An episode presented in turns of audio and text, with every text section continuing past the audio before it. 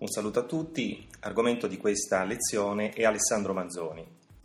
Manzoni nasce a Milano il 7 marzo del 1785 da Giulia Beccaria e Pietro Manzoni, anche se alcuni ritengono che il vero padre sia Giovanni Verri. Tra il 1791 e il 1792, negli anni in cui i genitori si separano, entra nel collegio dei padri somaschi a Merate, prima tappa di una rigida educazione in istituti religiosi. Nel 1805 raggiunge la madre a Parigi. Negli anni parigini, dal 1805 al 1810, Manzoni entra in contatto con alcuni intellettuali che hanno ereditato le convinzioni politiche e il rigore morale della cultura illuminista. Sempre nel corso degli anni parigini conosce Enrichetta Blondel che sposa nel 1808 con Rito Calvinista Qui nel 1810 matura la decisione di abbracciare la fede cattolica e dopo la conversione al cattolicesimo si stabilisce con la famiglia a Milano. Negli anni tra il 1816 e il 1817 abbandona definitivamente la letteratura classicheggiante e aderisce alla poetica romantica. Nel 1821, colpito dalla dura repressione dei moti risorgimentali, Scrive Lode civile marzo 1821 e si schiera a favore dell'unità d'Italia. Scrive La tragedia ad Elchi e lavora già al Fermo e Lucia. Nel 1827, dopo la pubblicazione della prima edizione dei Promessi Sposi, si trasferisce per un breve periodo a Firenze, proprio per approfondire le sue riflessioni sulla lingua che tante perplessità gli avevano destato nella stesura del Ferme Lucia. Nel 1833, con la morte dell'amata moglie, inizia per Manzoni un periodo di gravi lutti, infatti moriranno in pochi anni la madre e alcuni dei suoi dieci figli. Nel 1840 stringe amicizia con il filosofo cattolico Antonio Rosmini e pubblica l'edizione definitiva dei Promessi Sposi. Nel 1860 viene nominato senatore e l'anno successivo vota a favore della proclamazione del Regno d'Italia. Manzoni muore a Milano il 22 maggio del 1873. Gli vengono tributati funerali solenni alla presenza del principe ereditario Umberto di Savoia. Rispetto a quella di altri autori del tempo, la biografia di Manzoni sembra priva di grandi eventi, Libero infatti da necessità economiche grazie alle sue origini aristocratiche, egli vive prevalentemente appartato e in questo modo può dedicarsi a tempo pieno alla scrittura e all'approfondimento dei temi fondanti della sua poetica. In realtà Manzoni rimane in costante dialogo con il pensiero e la società a lui contemporanei, anche se resta un po' in disparte, rispettando il suo carattere piuttosto riservato. Insieme agli amici milanesi partecipa nel 1816 alla battaglia culturale per l'affermazione delle idee romantiche. Nell'Ode patriottica marzo 1821 si schiera per esempio a favore della liberazione dell'Italia dalla dominazione straniera e nella tragedia Adelchi del 1822 raffigura gli italiani come volgo disperso, invitandoli a rialzare la testa davanti all'invasore. Sono delle prese di posizione coraggiose nella Milano sottoposta al dominio austriaco. Infine, Manzoni interpreta quel lungo lavoro di revisione linguistica dei Promessi Sposi, durato quasi vent'anni, come una missione civile.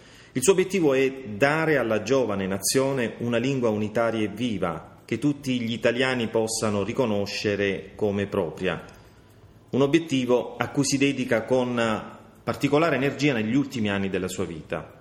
L'evento più importante della biografia di Manzoni è senza dubbio la conversione religiosa maturata nel 1810 e da questa data in avanti egli intende la propria opera di scrittore come una vocazione a testimoniare l'ordine che Dio ha dato al mondo. Al tempo della sua conversione negli anni immediatamente successivi, la religiosità manzoniana è influenzata profondamente dal giansenismo, una corrente del cattolicesimo molto diffusa nella Francia del Seicento e del Settecento. Quella del giansenismo è una spiritualità intransigente, aspra nel rimproverare all'uomo i suoi limiti e la facilità con cui cade nel peccato. Solo la grazia di Dio può salvarlo.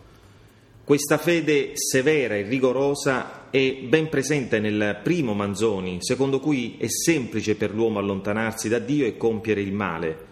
E lo vediamo nell'inno sacro Il Natale del 1813 o per esempio nelle tragedie Il Conte di Carmagnola del 1820 e La Delchi del 1822, che nell'insieme offrono un'indagine sulla presenza del male nella storia umana. Quello di Manzoni è un Dio nascosto, spesso silenzioso, una presenza misteriosa, viene definito terribile nell'incompiuto inno Il Natale del 1833. Questa immagine inflessibile della divinità ritorna nelle vicende di alcuni personaggi dei Promessi Sposi, ad esempio nel ricordo del male compiuto da Fra Cristoforo, nella terribile punizione di Don Rodrigo e soprattutto nella vicenda drammatica di Gertrude, la monaca di Monza.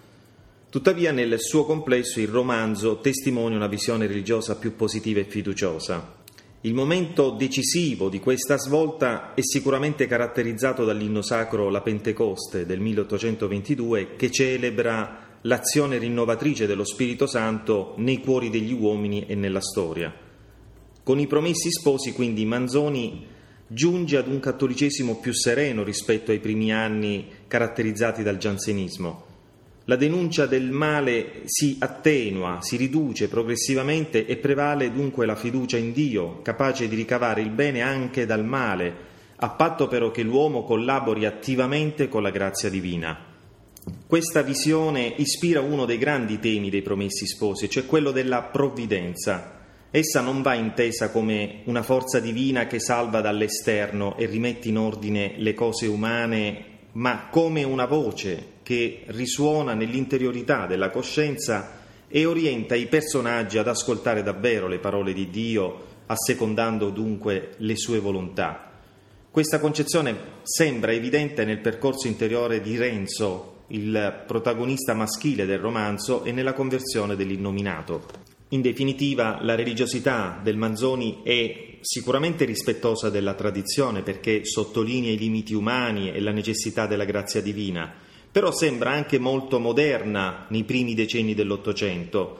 Manzoni infatti auspica una fede vissuta profondamente, una fede capace di illuminare la vita quotidiana e di guidare gli individui nella loro esistenza, come per esempio Renzo e Lucia scopriranno nell'ultima pagina dei Promessi Sposi. Quindi la centralità della dimensione religiosa in Manzoni spinge ad approfondire ancora di più alcune tematiche, Egli è convinto che il male e il bene convivono nella storia e nel cuore degli individui, perché l'uomo cade facilmente preda del peccato e quindi senza la grazia di Dio non riesce a riscattarsi pienamente. Lo dimostrano ad esempio la Milano sconvolta dal tumulto per il pane e il degrado sociale generato dalla pestilenza.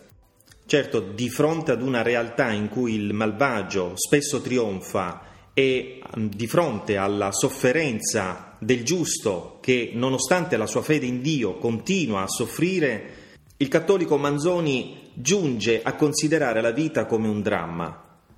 Secondo lo scrittore milanese i malvagi trionfano perché Dio non si comporta come un burattinaio, ma lascia agli uomini la responsabilità delle loro azioni.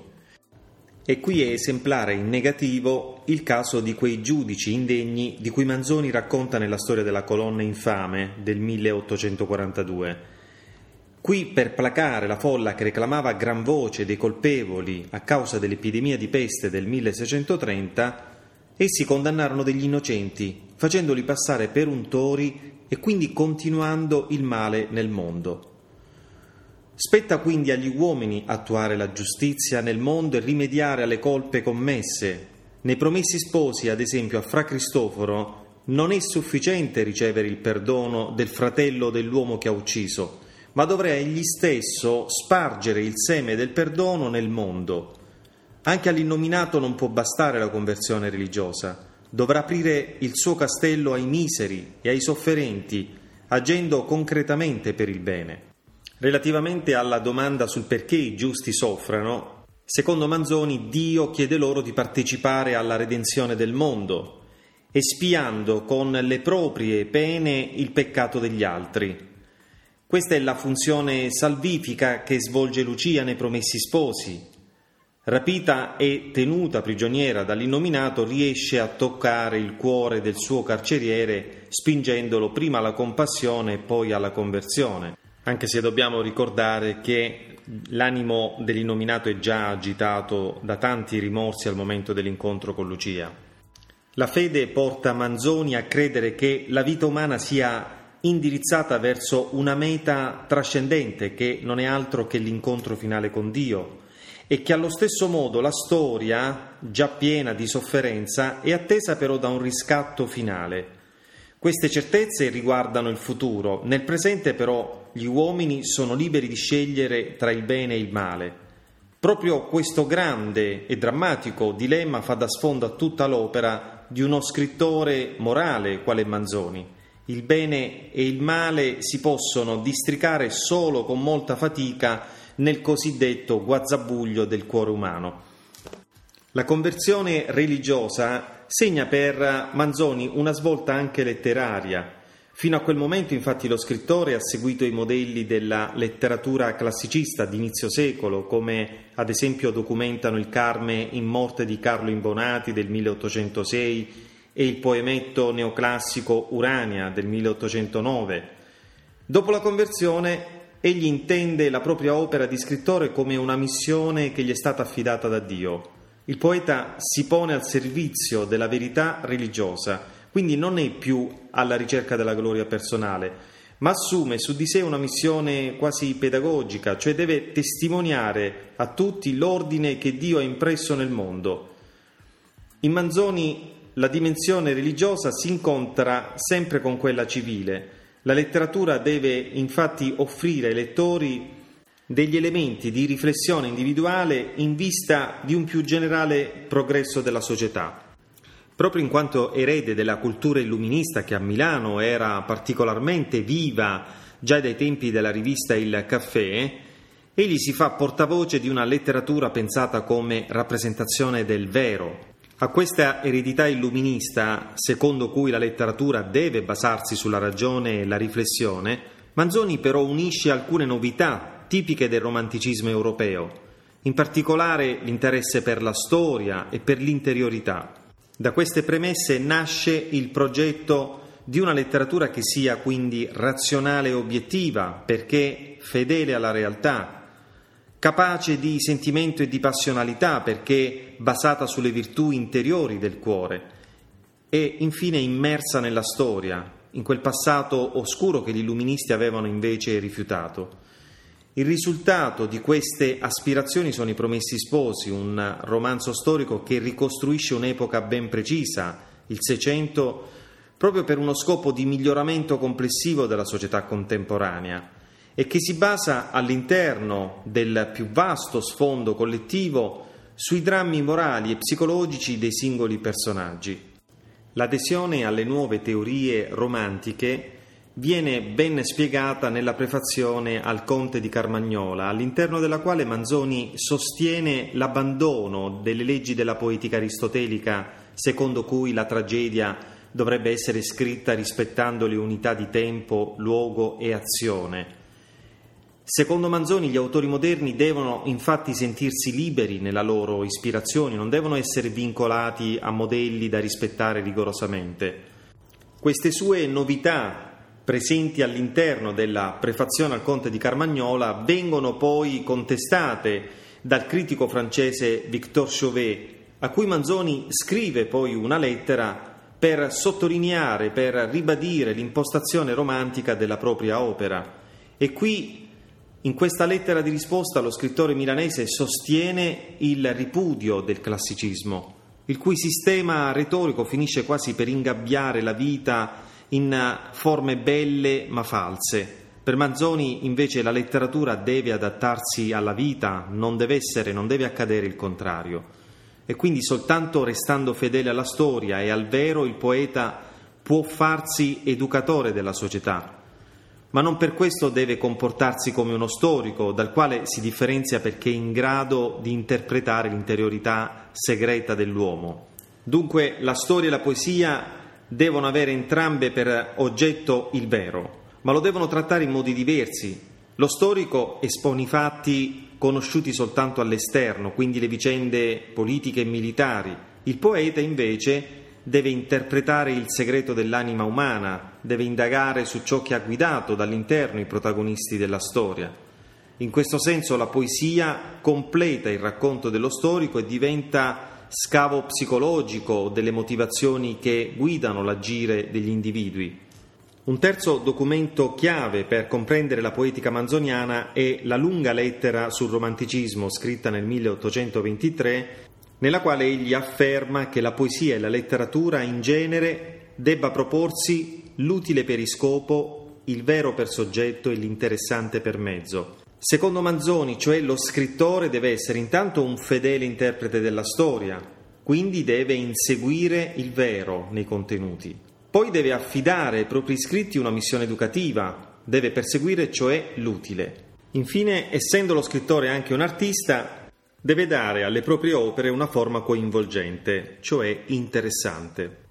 Tutti questi presupposti teorici si ritrovano in tutte le opere manzoniane composte dopo la conversione, a cominciare dagli inni sacri scritti tra il 1812 e il 1822, che celebrano le più importanti feste cattoliche, e dalle osservazioni sulla morale cattolica del 1819 un trattato scritto per dimostrare, in polemica con gli illuministi, la ragionevolezza della fede. Proprio quest'opera, le osservazioni sulla morale cattolica, mettono in primo piano, fin dal titolo, la dimensione morale della letteratura del Manzoni e segnano un'importante evoluzione della spiritualità dell'autore. Proprio in accordo con la poetica del romanticismo, l'autore abbandona i temi mitologici in favore di contenuti storici. Il conte di Carmagnola si ambienta nel XV secolo, mentre l'Adelchi nell'VIII secolo, in quel medioevo barbarico che gli illuministi avevano tanto rifiutato. Per quanto riguarda i contenuti, entrambe queste tragedie riflettono i temi morali cari alla spiritualità dell'autore, in particolare quello della giustizia sconfitta, la storia dell'uomo appare qui un insieme di soprusi, di sofferenze, una violenza generalizzata che colpisce i deboli e gli innocenti. La stessa analisi dei motivi profondi che muovono la storia è al centro dell'Ode il 5 maggio del 1821. Questo componimento vuole celebrare non soltanto la fama di Napoleone, ma soprattutto fare luce sui suoi sentimenti più profondi, quei segreti del cuore che nessuno storico può illuminare, che soltanto un poeta può indagare.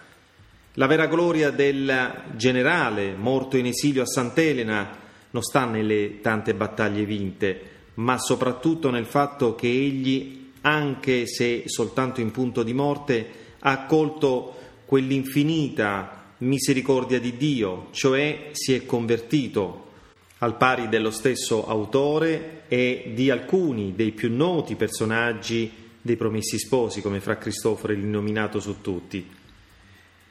Un altro elemento che dobbiamo evidenziare dell'opera manzoniana è soprattutto ovviamente la riflessione sulla lingua, che risulta centrale nella poetica del, dell'autore e lo dimostra il lungo lavoro di revisione linguistica dei Promessi Sposi tra la prima edizione del 1827 e la seconda del 40. La soluzione scelta per il romanzo, che deve essere compreso da un vasto pubblico senza rinunciare però alla eleganza letteraria, è il fiorentino parlato dalle persone colte. Non è soltanto una lingua artificiale e libresca, ma deve essere ed è una lingua viva.